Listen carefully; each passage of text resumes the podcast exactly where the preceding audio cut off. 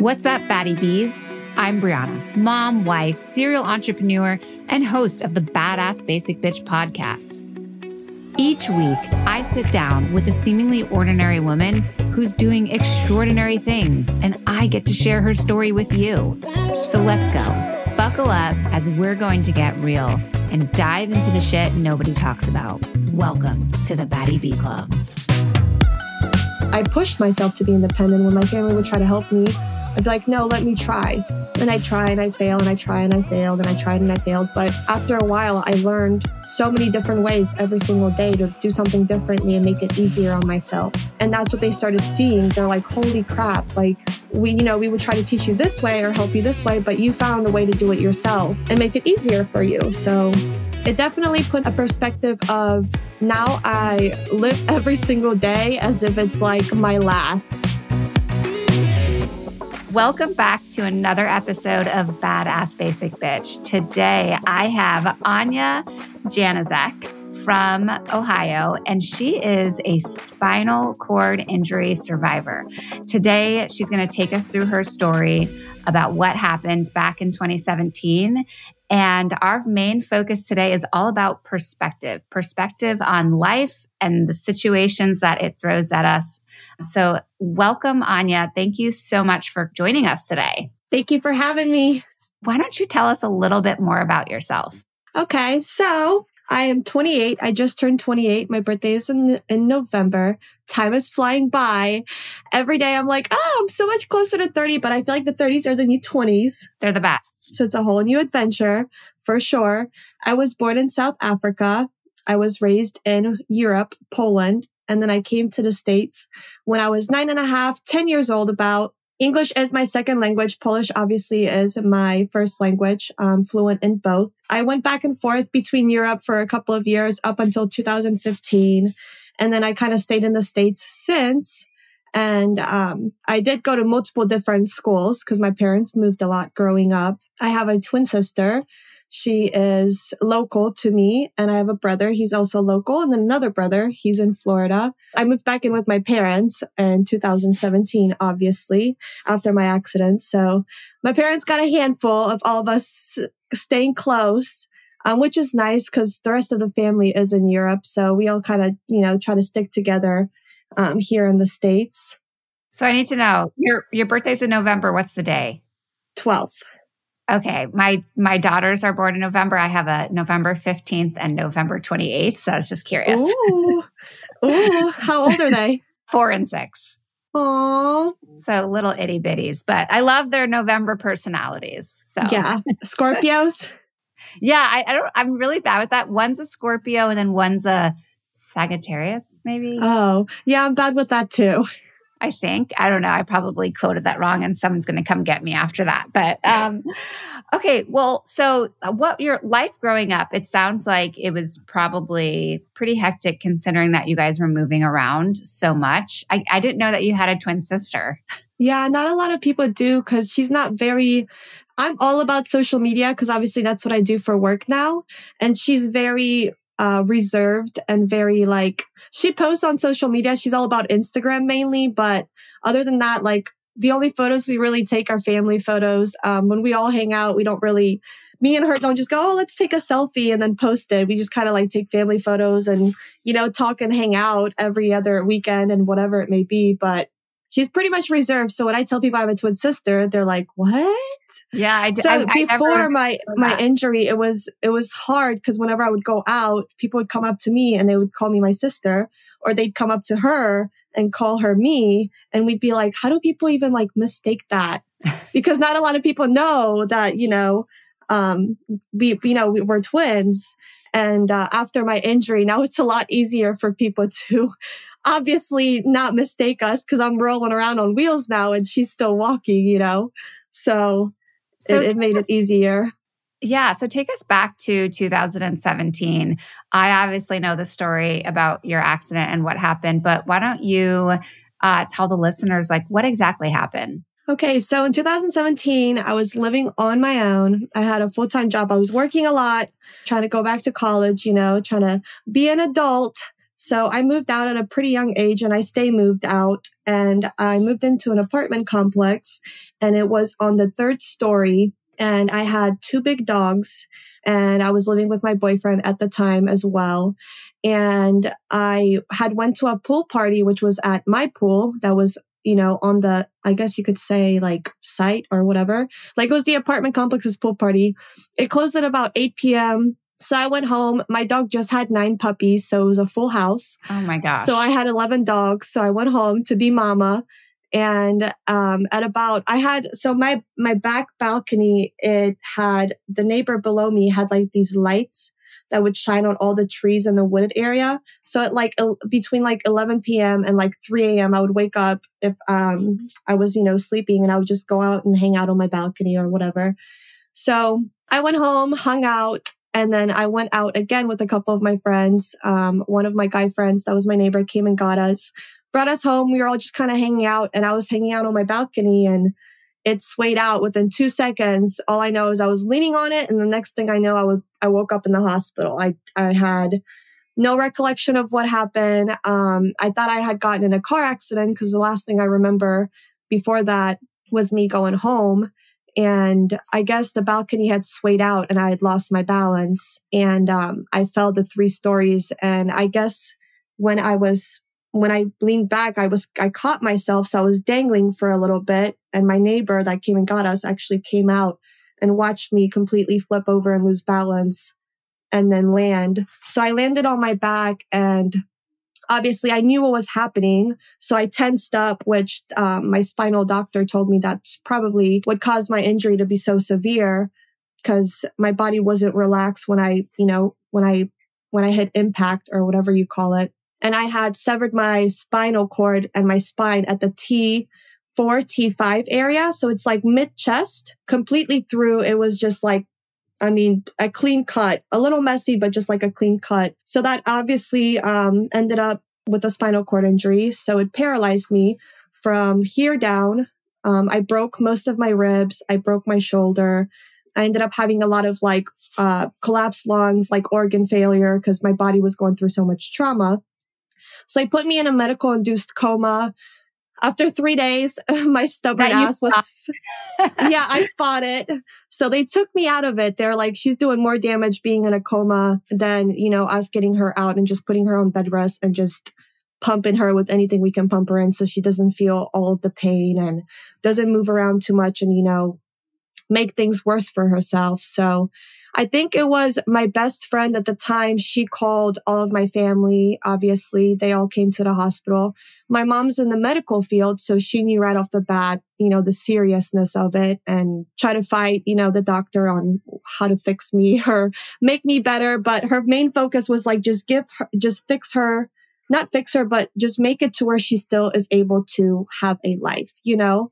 Um, my doctor thought that when I was gonna, or my surgeon thought that I was gonna wake up and be a quadriplegic because of how high my injury was and with how much damage I did to myself. But I did wake up um, after a couple of weeks. I couldn't feel from the neck down when I first woke up. So I had no idea I was paralyzed. Nobody had the heart to tell me I was paralyzed. Um, it took them a while to finally like pretty much break it to me, you know what I mean? And it was my brother that that was the one that told me cuz me and my brother are super super close. And I think when they told me I was just kind of like, "Okay." And they were all just like, um girl, did you just hear us correctly? Like th- this is it's severe and I'm like, "All right, so what's the next step?" You know, like what what can I do to make myself better? Cuz I don't think in my mind I was just like, "Nah, I'm not going to be in a wheelchair. I'm going to beat this." Like not even thinking like it's a spinal cord injury, you're paralyzed. I was just like, oh, psh, doctors are always wrong. You know what I mean? Like they're not always right. Like I can be the one that beats it or whatever it may be. So for the longest time, I thought, I guess I didn't grieve on me becoming paralyzed. I kind of was just like, let's, let's do, let's see what I can do to make myself better or to get over this, overcome it and, you know, beat a spinal cord injury and not just be a survivor, but, you know, get back to walking and all of that. And man, did reality hit when I got home. I was just like, okay, well, this is my life, you know, like I would get angry at times. Um, there was, you know, the nights that I would cry, the nights that I would just be so mad at myself or mad at, you know, trusting myself to be on a balcony knowing it was faulty because I had complained that it was faulty to my apartment complex before. Oh, wow. And uh, yeah, then the next few months, I fought everything to get off all the meds that they had me on because they were making me a zombie. I was hallucinating. I mean, like, I would, people would come over and talk to me and I would fall asleep mid conversations. I wasn't the person that I am. I was completely different. So I told myself, like, I set a goal within six to eight months, I want to be off of everything and I want to just move on from this and just live my life, whether it's in a wheelchair or not. I, I told myself, you just got to accept it, you know? Yeah. Dwelling on it isn't going to change my situation. So that's what I did. Sorry, did anything come from that, like you reporting that the railing was faulty and then you having this accident? Like, was anyone held accountable for not fixing the faulty rail? So I wasn't going to sue them until they came back to me. I think it was about almost two, it was close to a two year mark. Um, they said that I owed them for the whole year's lease because they wouldn't accommodate me to a wow. ground floor apartment because my apartment was all like stainless steel appliances and, you know, like the, the ground floor was just like the typical $800, like white cabinets, you know, not an upgraded apartment in their eyes. So I found out that they were suing me. So I had literally like just a couple of days to file a lawsuit, maybe two or three days because before the statute of limitations was up. And they filed the lawsuit and then they came back with the negligence law in Ohio that because I had complained, I trusted myself at my home on my balcony and it was negligence on my part. Wow. So all they did was just cover my medical bills and then covered the lawyers and then sent me on my way. Wow. I just think that's so crazy. Like, Uh, so unfortunate. Like, I, I, I can't even wrap my mind around how a company or complex or a person can make that decision and just think yeah. that's the right decision, like a fair decision. Yeah. And and after me, four more balconies actually caved in and like spread apart at the corner that they met that they were nailed in. So they think that it was just like water damage or just not up to conduct. Cause we had somebody go and look to see if it was up to conduct for the date or whatever for like mm-hmm. whatever regulations it needed. And it wasn't. But all of a sudden, there's a law that exists. It's called the negligence law. And obviously I didn't know about it, you know? Yeah. And so they hit me in my face with that one. So I didn't even go to court and try to fight it because you go in front of a jury at that point and you know if you lose you lose so i was like just pay my medical bills help me with that and yeah. i'll go on my way you know and I also, it, a COVID hit when I was dealing with all of it too, like the lawsuit and stuff. And I just wanted it to be over with. It was just dragging out and dragging out. So every time that I went to see my lawyers, I had to relive that day. Yeah. So I was just so fed up with it. I was like, just, I'm calling it quits. Just take what they're giving us. I'm out. like I'm done. I want to move on from this. I don't want to have to keep having to drag it out and, and deal with it over and over and over again. When I think there's a really valuable lesson there too in perspective. It's like understanding where you are mentally and your mental health and saying, do can I mentally do everything I need to do to go through with this? Or am I willing to say X, Y, and Z will be satisfying enough for me versus re-triggering and resurfacing and reliving all of these painful moments. And i think having that perspective and just capability to look and make that decision for yourself i mean that's a really hard process and you got through it right? Like most people just could would, would just try to ignore all of it or be like i can't even deal with this. Like i don't even want to try to face someone that you know caused this or their negligence caused this, right? Yeah. It was also it was heartbreaking because like they just made me out to be such a bad guy, you know. They're like, "Oh, well, why did you trust yourself? You knew you should have known better. You're, you know, 23 years old." And it's like, "Okay, what if wow. my friend's kid was on that balcony or a friend or an elderly person? Like, would, what would you have said then? Like, yeah, it sounds know? like they were just gaslighted you into making you believe it was your fault and then just like completely just turned around on you, which is, yeah. which is awful.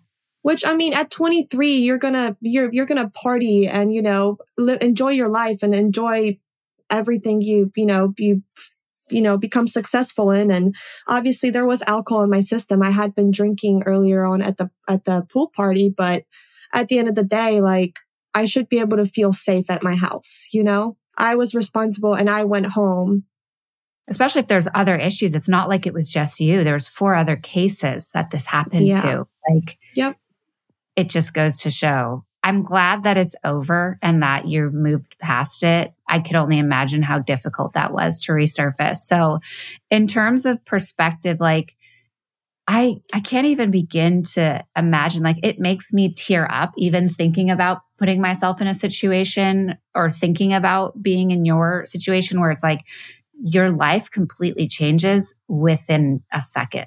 Like how do you how did you come home? Like, what steps? I know you said that it's like you didn't give yourself proper time to grieve until you really let it sink in when you returned home.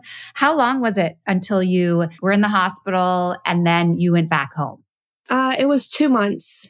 And I also feel like I didn't allow myself to grieve because I was in a relationship at the time. So I wanted to push to make myself seem like I was still good enough for him not like I think my biggest fear was him leaving me, you know? And it's like I had already lost my independence of walking. I had to give my dogs up because I wasn't going to be able to care for two, you know, very large breeds. You know, I, I wasn't going to be able to drive for for a little bit until with hand controls. And I'm still terrified to drive. I have hand controls and I have my car, but I'm still not, you know, like ready for that or whatever it may be. But I feel like I feel like if he would have left, because he left me the day I got home from the hospital, he dipped out. He said, bye. Wow. There was no closure with that. There was nothing. So I feel like I buried what I felt to seem strong for him and for my family. Cause obviously I didn't want my family to be like, oh no, you know, she's not going to be able to enjoy life or, you know, be the spunky person that she is. And this and that, you know, uh, this is going to suck for her. I mean, which it did suck, don't get me wrong, but I buried all of that to, you know, not have them be as sad as I was, if that makes sense. So when I got home and he left, and then obviously, like, I had to move back in with my parents, that's when I was like, dang, girl, like you got to get your crap together. Like you need to go back to who you were, regardless of your situation. You can't dwell on it. It's not going to change. Like my brother told me, he was like, if you wake up in the morning and you don't fight to have a good day, he was like, what is that going to change? It's not going to make you walk again. It's not going to take you back to that day. It's not going to do this and that. And I'm like, huh, I guess you're right. I mean, it's it's great advice, and I think that goes back to. I mean, th- there's. It's not like he's asking you to be um, have that toxic positivity. It's like, yeah, it's important to grieve. It's important to when you feel sad, be sad. And when you're angry, allow yourself to be angry. Yeah. But also, like, you do have that capability of making the choice every single day of what do you want to do more of. Do you want yeah. to be sad? 99% of the day? Or do you allow yourself to be sad or have those sad days, but then also choosing the latter of, you know, I'm going to fight.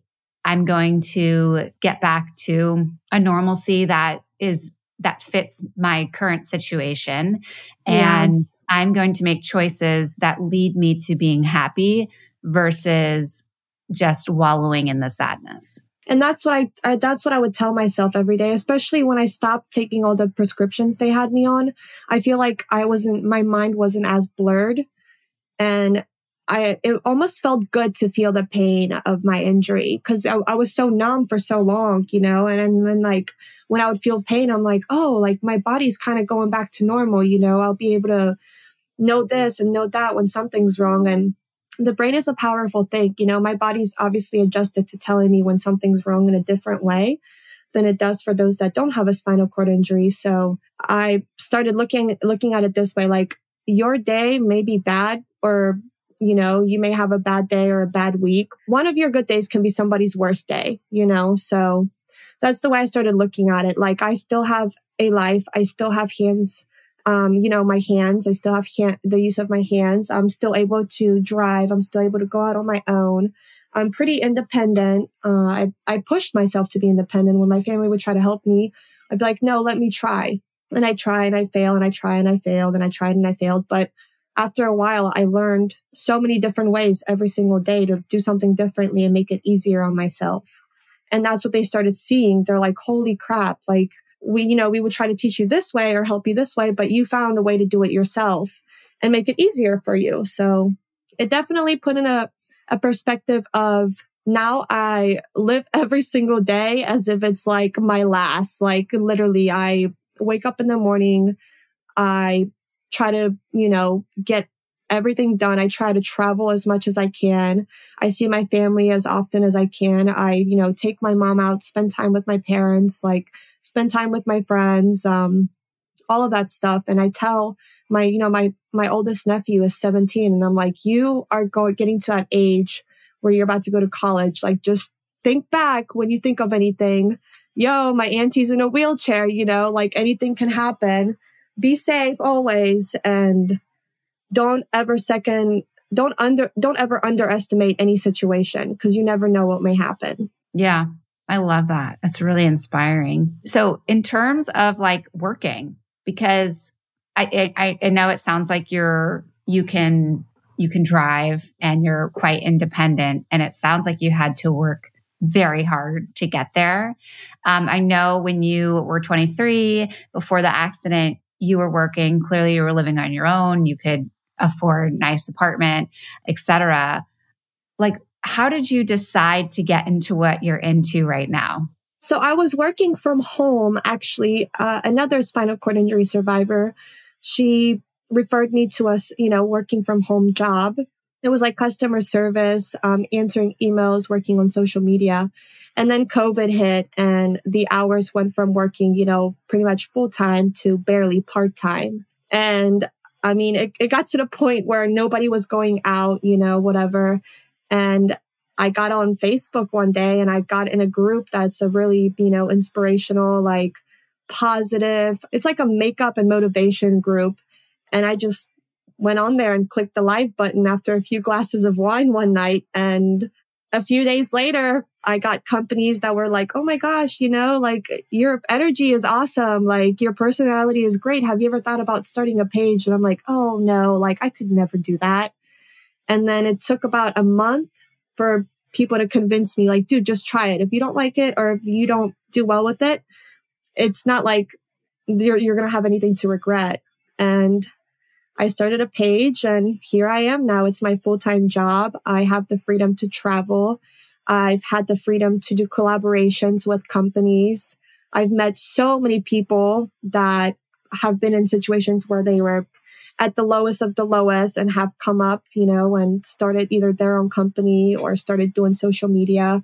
Um, obviously, me being, you know, and I'm not in a small town, but it's not too big. I'm on the outskirts of Cincinnati, so everybody knows me. I I bartended for the longest time before my injury. I was promoting, I was working at restaurants, I was babysitting. So like word of mouth spread that I started a page and people started following me that were local and now like whenever somebody gets a spinal cord injury, they reach out to me immediately. They're like, "Hey, like we have somebody that suffered a spinal cord injury. Do you want to reach out to them? And I'm like, uh, I had that happen to me where a guy came into my hospital room and was like, Hey, everything's going to be okay. And I just wanted to look at him and just rock him in his face. I was just like, oh, who are you to come and tell me everything's going to be okay? You know, like he was in like his 50s and he just got injured. And I'm like, you lived your life. I was 23. I didn't get to have a family and live, you know, until my 40s and 50s. Like I got injured at a pretty young age. And obviously people do get injured a lot younger, but I went from living a fully independent life and, you know, seeing the future of, you know, having kids by the time I wanted to have kids by the time I was 25, between 25 and 28. Like I got all that taken and stripped from me because I had to, you know, focus on me. And I was like, I don't, I don't ever want to be that person that reaches out to someone and, and tries to push them but people do see me on social media. All of my platforms are public. I don't make anything private. And they started reaching out to me. I've met a lot of spinal cord injury survivors that are my age. And I either travel and I meet them or they're local or we like text and, you know, call every day or FaceTime every day. And I mean, every, every month it's like I grow and I push myself to grow bigger and I motivate myself like, Hey, you know, like even though you're not where you want to be at, you know, somebody out there could be watching. And I mean, people tell me all the time and people reach out to me all the time. They're like, I don't even have a spinal cord injury. And you literally pushed me to not complain or you inspired me to quit my job or start this or do that, you know, do something better for myself or put myself first before, you know, a relationship or a family member or any toxicity. And I'm like, dang, and all I do is just go live and live my life, you know? Well, I, uh, funny enough, that's how I found you, right? I think I found you through your TikTok account. I am not very good at makeup. And so I always love following people who are. And I was just like, oh my gosh, this woman is so talented. And then I realized that you had a, this other story, like another component to you that was really yeah. inspiring to me. And I was like, I have to share this story. the thing is, is a lot of people that don't follow me don't know I'm in a wheelchair until I like roll away from the camera or I like scream at my chair like, why aren't you freaking working? Or I'll like yell at my leg for like spazzing or I'll like, I'll do something crazy and people are like, wait, what? And I'm like, what? And they're like, what did you just say? Like, you're in a wheelchair? No, you're not. I'm like, yeah, I am. And then I'll like roll away and I'm like, here you go. yeah, it's it it your account is fun to watch for sure. So uh, thank you for sharing your your life and all of your tips. I don't think I'll ever get to the status that you are, but you know you've helped you've helped me with a little bit of here and there. Practice makes perfect. That's what yeah. I tell everyone.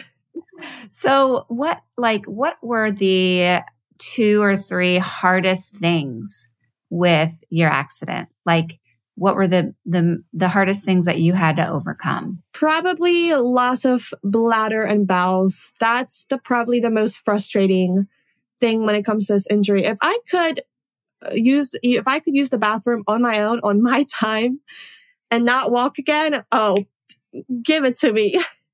You know like people ask me all the time they're like do you like what would you do if you could walk again tomorrow? I'm like honestly it's not even the walking part that you know, I miss. It's, it's just like the smallest things, being able to get up in the morning and just shoot out of bed and be out the door. You know, when you wake up in the morning, you never know with a spinal cord injury. You think you're having a good day and then bam, something happens, you know? Um, that was probably the, one of the toughest parts.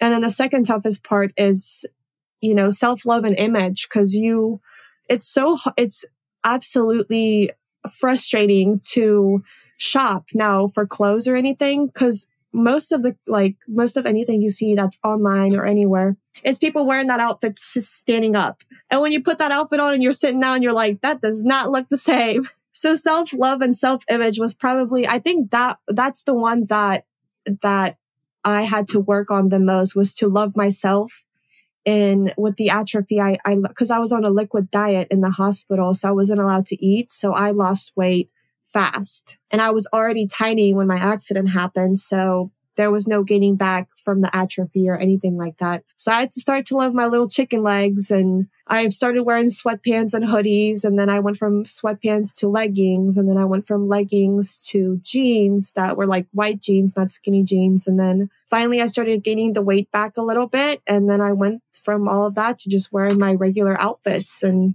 before I knew it, I was just dressing like I used to with no questions asked. There are some days when I put something on, I'm like, oh no. but everybody has that, you know? Mm-hmm. Everybody puts something on and they're like, mm, not today. Or you have an image of an outfit and then you're like, that's going to look killer. And then you put it on, you're like, uh, no, we're going to change our mind. Um, and then another thing is um, I get a lot of pain constantly, so I have to deal with it, especially living somewhere where it's cold with a spinal cord injury. Um, when once the cold weather starts setting in, the aggravation of the pain kicks in. People are always like, "Oh, well, why don't you medicate yourself?" And I'm like, I don't want to do that. I would much rather push through it because I know it'll only be a little, like a couple of months of suffering with that pain, and then it'll be, you know, back to kind of like durable pain for like the summertime.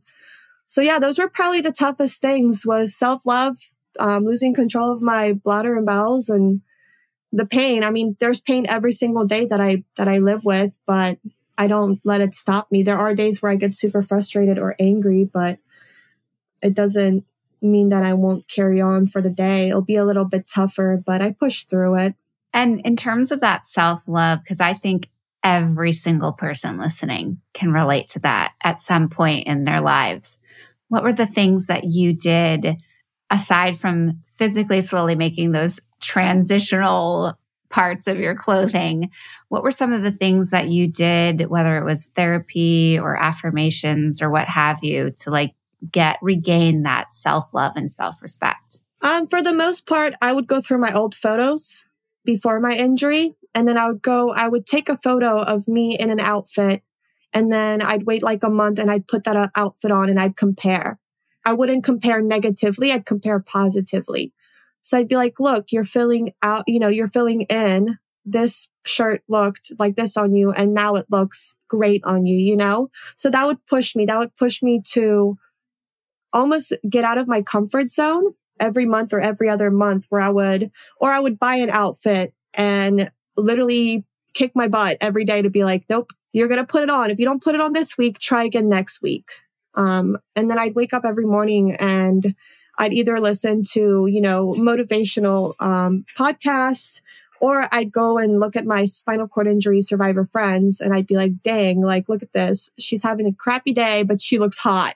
And that's what you need to do, you know? Yeah.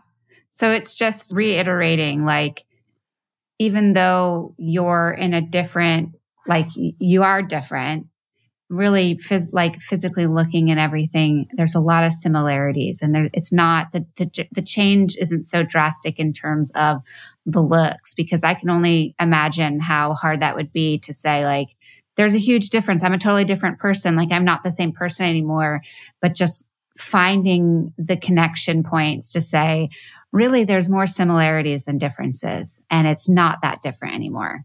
And that's what I had to do. I had to, I guess the, the thing that motivated me the most to push to love myself even more was to know that when I went out or when we'd be out somewhere, whether it's vacation or a restaurant or a bar or, you know, an activity or anything like that, I still got approached by guys and my friends would be like, my friends would, you know, jokingly say like, you still get hit on more than we do and you're in a wheelchair.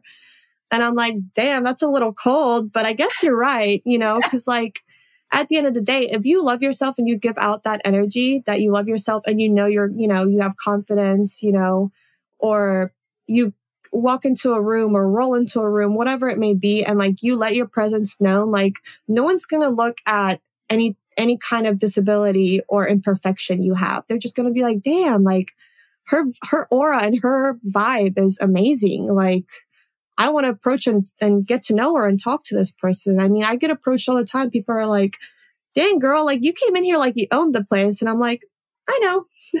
Thank you. like yeah, if so- only you knew how long it took me to get here. hey, it, it's sometimes it's not easy. It's not always yeah. easy, but I think there's a lot of truth to that. Of you, you get back what you give out. So if you're giving out that energy, you're giving out that confidence. Not only do you start to believe it, right? Because it's like that ex- you manifest it, but also you experience what you believe. And so I think that's why affirmations really work for a lot of people. Is if you keep telling yourself you're these things, then you do start to believe them and then you start to become it. And then before you know it, it's just a normal thing for you. Yeah. no questions so, asked. You're just kind of like, okay. Like, yeah. Yeah. I am awesome. yeah. So what's like next for you? What's next for me? Hmm. Well, right now, hmm, um, I've made a lot of lists for this year to come. I have a lot of goals. Uh, before COVID happened, I was, you know, working to become a motivational speaker and go to colleges. I do go to the local colleges by me and I go and speak with like physical therapists and occupational therapists to give them kind of hands on action with a spinal cord injury. And obviously there's other disability like um, advocates and all that stuff that do come there.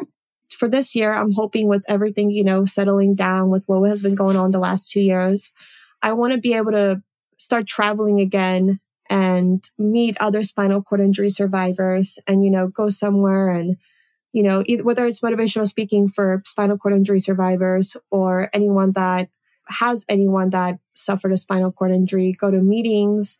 Cause the rehab center that I went to, they just kind of like threw me out there with no, you know, connections. They didn't give me any resources, nothing. Like they're just kind of like, okay, uh, here's your certificate for completing your physical therapy rehab. Good, good day. And I'm like, uh, okay, where do I go from here? You know, so everything I kind of learned was through social media and, and speaking with other spinal cord injury survivors. Half the things I have and half the resources I have immediately when somebody gets injured, I tell them and they're like, why didn't my doctor tell me this or the rehab facility? And I'm like, because they don't really know. I mean, they're just there to try to make you better and then. Right. They've done, they feel like they've done their job. Like, okay, you're off.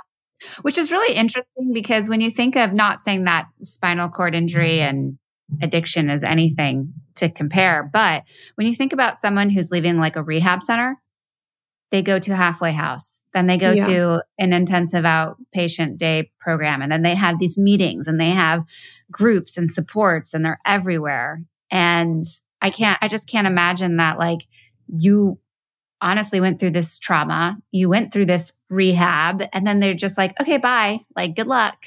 Yeah, they're like, come back for therapy, you know, twice a week. And and I'm and I'm like, okay. Yeah, and that's physical therapy. Yeah. Right. So it's like, where's the mental part of it? Where's the yeah. support that you need mentally, which is probably, you probably need that way more than physical. Yeah. I mean, for the most part, they they you know they diagnosed me with PTSD, but they just would refer me to a doctor to give me a script and give me meds yeah. to you know help with that. And I'm like, I would much rather have someone I can talk to that I can relate with or closely relate with, and you know have them help me, not drug me or anything like that, you know, because like a lot of spinal cord injuries, they do fall into addiction because of all the stuff that they're on, you know, because their mental health, you know, plummets and their emotional health, like they, they start losing grip of everything, not only, you know, their independence and their old life that they had, that they lose grip of what's new to come because they don't know where to start most of the time. They're kind of just sitting there like, okay, I can't walk. Now what? You know?